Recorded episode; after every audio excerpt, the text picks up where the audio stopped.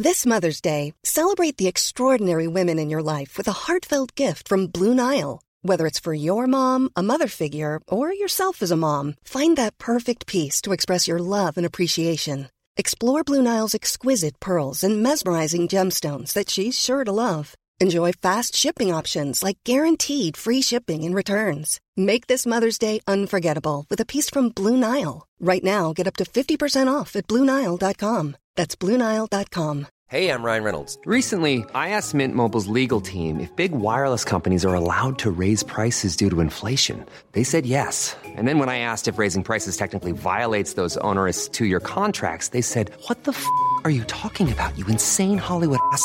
So to recap, we're cutting the price of Mint Unlimited from $30 a month to just $15 a month. Give it a try at mintmobile.com slash switch. $45 up front for three months plus taxes and fees. Promo for new customers for limited time. Unlimited more than 40 gigabytes per month. Slows. Full terms at mintmobile.com. The hospitality industry has said around 40,000 workers left the sector in the wake of the pandemic, and staff shortages are now a threat to the post COVID recovery.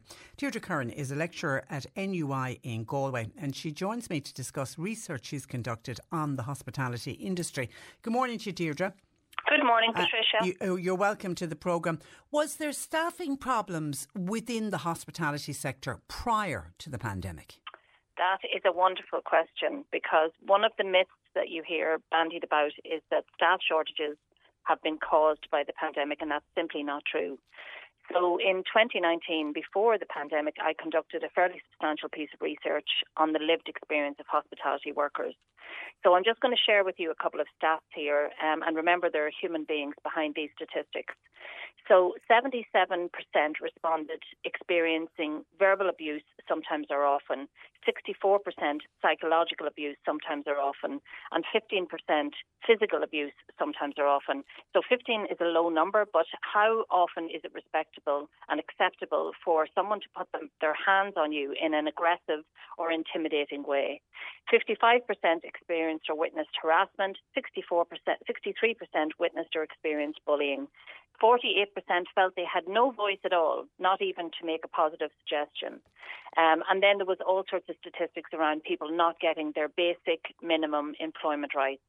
So these issues have far preceded the pandemic. Um, but what the pandemic has done is it has caused what I'm, uh, if you pardon the pun, calling a tipping point.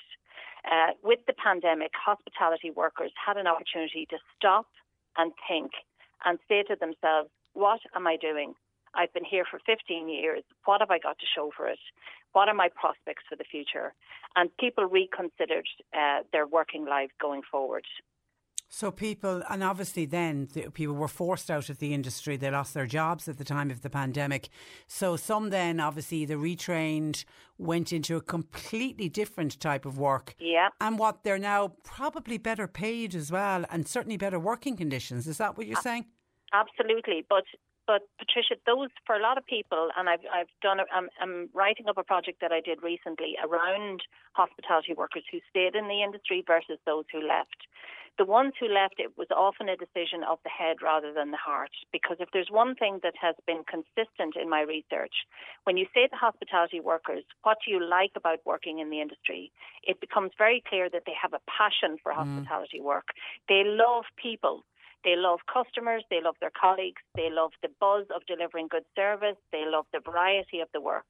So those who left, and yes, they went to better paid, better conditions, uh, more predictable work life, uh, an ability to get a mortgage, all of that.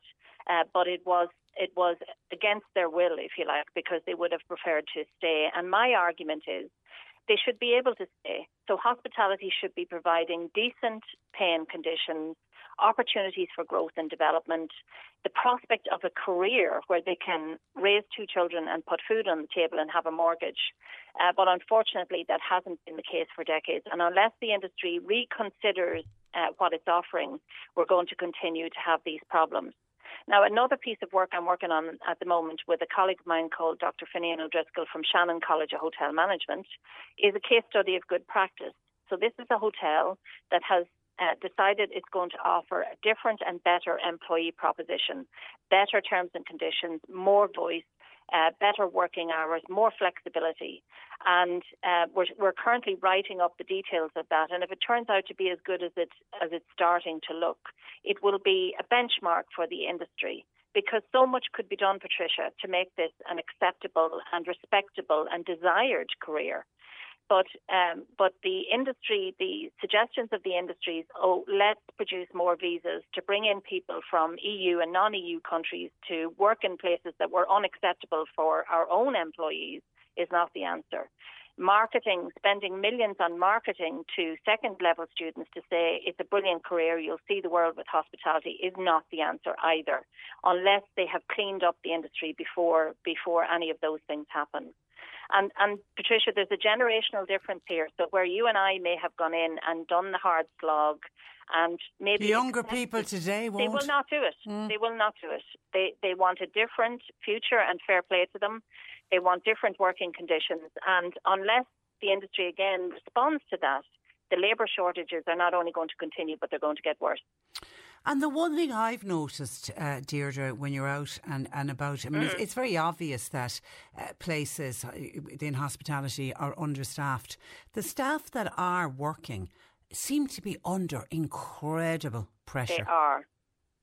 So that project that I mentioned to you, Patricia, of uh, the people who stayed in the industry and the people who left, I asked them, one of the things I asked them was, if you were in front of a, a government task force, what would you say are the challenges that you are facing in the industry today. And they said things like being overworked and overwhelmed. So the people who stayed are constantly having to train in people who have been employed because they have a post not necessarily because they have any passion or skill in the industry. Uh, they're having to cover for short for for shortages of staff. They're having to work twice as hard. Their working hours and their actual hours, there's a big gap between them. They are they themselves are still uh, concerned about the risk from COVID because you and I know that it hasn't gone away. So there's an awful lot of additional pressure. And then we have inflation on top of that, additional pressure on the employees who are loyal to the industry and stayed. And these are experienced, um, skilled people. It drives me demented when people say that hospitality is unskilled work. My response is, you try it. Um, and they they want to stay and they want to do a good job and they want to deliver high service, but everything is mitigating against them uh, against them doing that. So, and there, and there, I know there's an issue with people training up and they're they're they don't last a week. That, that that's a real real problem. It is. Uh, you know, because there's such a shortage. I mean, I've had employers tell me that when they advertise a post, if you turn up for the interview, you've more or less got the job. And that is an emergency strategy, but it's not necessarily a good strategy because that person, as I say, may not be suited to it. And then the people who are who are experienced are having to, to bring that person along and cover up for for you know mistakes that they're making. Um, so we're having it. We're, we have a sticking plaster uh, approach to these problems. When there were decades where the development of these issues were uh, were ignored. So uh, Adrian Cummins from the Restaurants Association himself said in front of an Oireachtas committee, "We've had staff shortages since 2012." So my question is, well, what what what what actions did you take to address those uh, in the intervening period? So, um, you know, people say there's, there's the myths around the industry. People say, oh, it's only a few bad apples. I hear this all the time. Well, if that's the case, those few bad apples must have employed a hell of a lot of people because everybody in the street that I speak to will tell you, oh, yes, that's true. That happened to me. And, you know, in the report that I did in 2019, it's written in a very accessible and user friendly way. It's designed that a hotel kitchen porter can pick it up, read it, understand it, relate to it or not. And it's full of the voice of hospitality workers because my motive for conducting this research, two motives. One is to give voice to hospitality workers who are being silenced. And two is to provoke a conversation that will lead to positive change that is for the benefit of everybody, employers, customers, employees, society in general. So if you bear with me, I just want to read you out a couple of quotes, Patricia, because I always like to use the actual words. Yeah, and these are. Un, undoctored words of hospitality workers. Uh, here we go. At a restaurant that I worked worked in, one particular guy was badly bullied. It affected his self-esteem, his work, his lifestyle, and his sleep, and the quality of his life generally. For a good while, he stopped working out of fear. The second one, I'm treated like a horse as they feel I'm able to do five people's work instead of one person's work. It's so hard to work in a place that expects you to do everything. And the last one, verbal bullying disguised as banter happens frequently. Also, the way some staff speak about other members, usually lower ranked members, behind their back is despicable. Racist, sexist, homophobic language being used frequently. So there's, God, you know, um. I'm, uh, yeah, it's shocking, and that's that's only the tip of. Oh, here we go with the tip, the tip of the iceberg. Um, and you know, I'm I'm like almost obsessed now about speaking up on behalf of hospitality Well workers done, well done. we well have done, all yeah, of these. because Eilish, one of our listeners, says it's fantastic to hear your, your expert on the programme. Our expert is a lecturer at uh, NUI in Galway, uh, uh, Deirdre Curran. Uh, but Eilish wants to know low pay within the sector. That's another real problem, particularly with the rising cost of living. It certainly is a, a, a problem, and you know, low pay has consequences. So people have to supplement their income elsewhere. They're not able to plan for the future. They have to put off life choices like buying a home or or having children. Um, now that inflation has gone through the roof, um, and again, pardon the pun, people can't get accommodation in order to do hospitality yeah, work. So yeah. if you're arguing to bring in people from Europe and Where are they going to live? co- Where, are where they going to live? And I mean, to think, you know, only last week we, we mentioned it that we have to have legislation to make sure that tips go to the people that they're intended to go to. I mean, and, and I was even scratching my head, why do we, you know, Yeah. common decency would dictate that if you give a tip to somebody, it should go to the person, that it Yeah. shouldn't be part of their wage. Absolutely not. Um, and I was actually involved in um, uh, persuading uh, Leo Varadkar, and I have to give credit where credit is due, to uh, amend the legislation to cover for the issues that hospitality workers face in relation to tips, because that's an issue that I covered in my research as well. Okay. Um, and the legislation that is emerging is actually it's quite a good piece of legislation, but that came from pushing and pushing. Well done, and, well done. You've- and a lot of resistance that has to be said from uh, from employer um, Uh, associations. But then yesterday I read that Fáilte Ireland has said it's targeting retirees and stay at home parents. yeah. I mean, that's not going. How's, Well, you know, we have to be. I, I wouldn't be necessarily against that strategy. We have to be as creative But we need to as treat them right. Can. We need to treat them right, and we need to give them the flexibility. So, if you have someone who retired early and they still would love to be mixing with people and would Yeah. like to do a bit of work, we have to carve the roles to suit the individuals. Um, and we can't have them working, you know, 72 hours a week, and we can't have them working halfway through the night. So we do need creative strategies uh, because the reality is there aren't enough people on the ground to do the work because so many of them had to make the choice to work elsewhere. Um, but I do want to say again that it's not all businesses, and Yeah. that's a case study of good practice that Finian and I are conducting.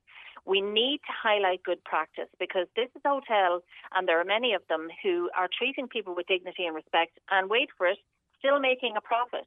You know, this isn't a charity argument. It's an ethical argument. okay. And um, Listen- and in fact, I think they will. You know, it will lead to bigger profits and more business success because people will stay, people will give. Uh, you know, will be more committed to the jobs that they're doing. And so, to me, and it's therefore like- it'll be a much pleasant occasion for somebody visiting and, and staying uh, or, or eating in that restaurant. Yeah, This- because if you're treated terribly and you've just been shouted at, or or worse, uh, someone in the kitchen has grabbed you and pulled you across the kitchen, you're not going to go out and, And and put on and your smiling. best smile and and tell people that everything is wonderful and you have a nice day. Okay, Um, listen, I have a funny feeling we'll be speaking to you again, uh, Deirdre. But listen, thank you, Anytime, thank- Patricia. and thank thank you for that. I really enjoyed uh, our chat, and thanks for joining you. us this morning. Good And morning to you you. for highlighting this. Thank no you, problem. Bye bye, All right. Deirdre Curran. There, a lecturer at NUI in uh, Galway.